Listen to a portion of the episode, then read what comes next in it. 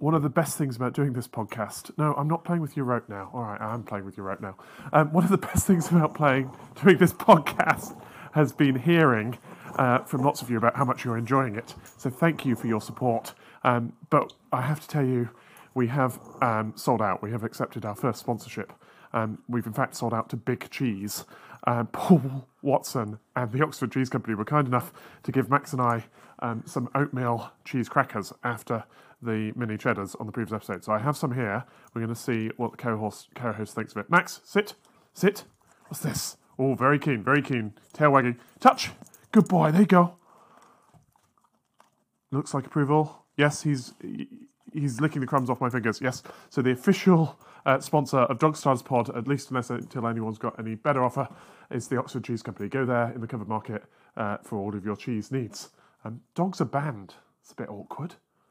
This is the DogStars podcast recorded for Friday the 24th of February, and Mr Max and I are talking about Sirius, the Dog Star, which is visible for the next few months. So come on, let's go. Hello, thank you for joining Mr. Max and I for a quick walk in what seems like a miraculously clear North Oxford after a week in which it has been resolutely cloudy, including a couple of days ago where we had the beautiful conjunction of the Moon, Venus and Jupiter, which I know lots of you saw. I will tweet some photos at DogStars Pod so you can see, but which we missed. It was cloudy where we are. It is suddenly clear and we are out and enjoying ourselves. Mr Max has already found a cupcake, had an argument about that, and we're going to move on. Not let it ruin our evening. We've still got the Moon, Venus and Jupiter looking absolutely glorious. Come on, let's go. Cross over there. The Moon is a nice crescent, and you can actually see the rest of the disk as well, very faintly shining in the arms of the crescent, sometimes called the old moon in the new moon's arms. And that's Earthshine. It's light that's come from the sun, hit the earth, hit the moon, and bounced back to us. That's why you can see the dark side of the moon in a minute. Watch out. Come on. Good boy. Good boy. We took somebody out in the bus shelter. Do keep an eye on those over the next few nights. Jupiter, Venus, and the moon are going to be spectacular. But I thought we'd talk about something on the other side of the sky.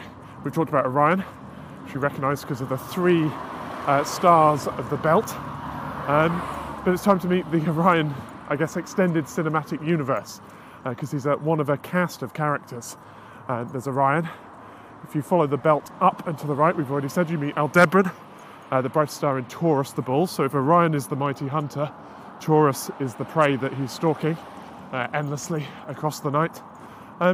Underneath Orion, there's a faint collection of stars, not really notable, but that's Lepus, which is the hare, so if you only look down you might have easier prey. And then if you follow the belt down and to the left, then you get to Sirius, which has been known since at least Babylonian times and across all classical cultures really as the Dog Star, the namesake of our podcast, and responsible, if you've heard about the dog days of August, that's associated with a time, particularly in Egyptian and Roman culture, and indeed going back to the Greeks, where Sirius would be first visible in the dawn sky, associated with the hottest time of the year, and it's seen in the Iliad. What are you eating? I've no idea what he's eating. Goodness.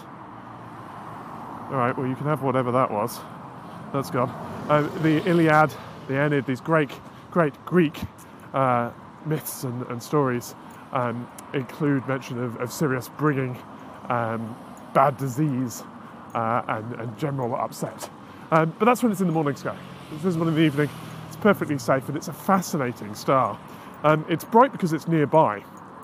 It's our fifth nearest star, and it's the brightest star that you'll see, so it's the nearest star that you can see with the naked eye from the northern hemisphere. Second brightest.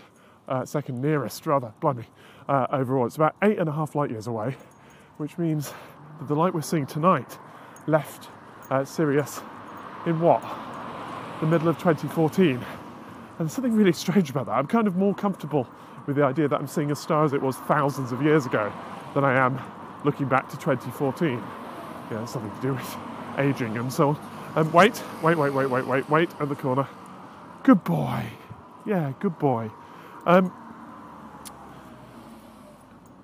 Visually, Sirius is bright, it's white, but if you look at it for any length of time, even a few seconds, cross, at this time of year, when it's low down, what you'll see is that it's flashing and twinkling and scintillating through many different colours. There's some great photography of it that captures those different colours. And that's just the effect of the Earth's atmosphere.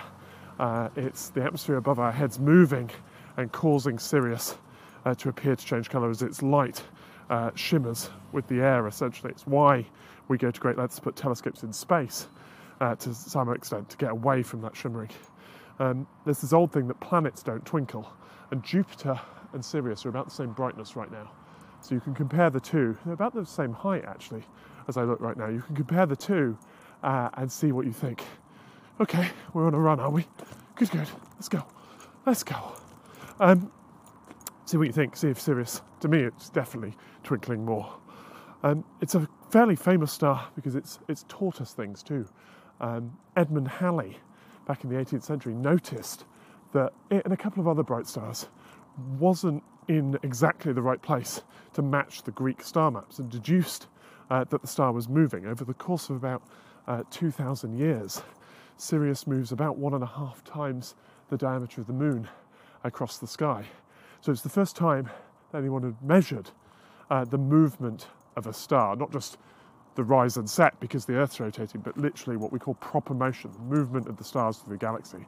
It's another blow against a static cosmos weight. Cross. Then in the 19th century, Sirius was found to have a companion.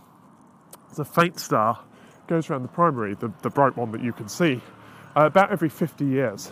It's currently about as distant from the main star as it ever gets. And that star's really unusual. It's about the same mass as the Sun. Sirius itself is a few times more massive, I think. Sirius A, I should say. Sirius B is about the mass of the Sun, but it's about 400th of the size, probably even smaller.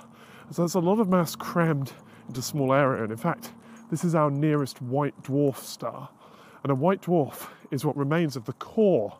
Into the bush. Into the bush. Home before dawn. Anyway, Sirius B. I never thought I'd do musical theatre on a podcast. I cannot sing. Anyway, Sirius B is a white dwarf, so it's what remains of the core of a sun-like star after it's finished burning hydrogen to form helium. Once it runs out of fuel at the centre, we're just going to go around the bush and we're going to sniff all of them. Good, good. What remains is the core of a sun-like star. After it stopped burning hydrogen into helium, it will lose its outer layers. The core will collapse gently, not in a supernova, but just gently, to form this white dwarf. It's an exotic form of matter, basically, which doesn't collapse any further because you can't cram electrons too close together. It's a quantum thing. But it's this fascinating star that will just cool now for the next billions and billions of years.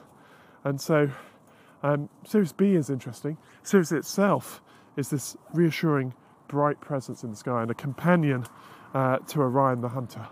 And it's just occurred to me that possibly Orion never catches Taurus the bull because he's in a bush with Sirius. Come on, let's go. Come on, Max, let's go.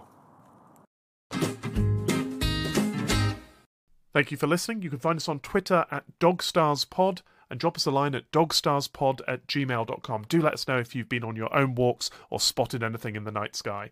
I'm Chris Lintott, he's Mr Max, and this was Dog Stars. Thanks to Ellis Partman for production. We'll be back next week.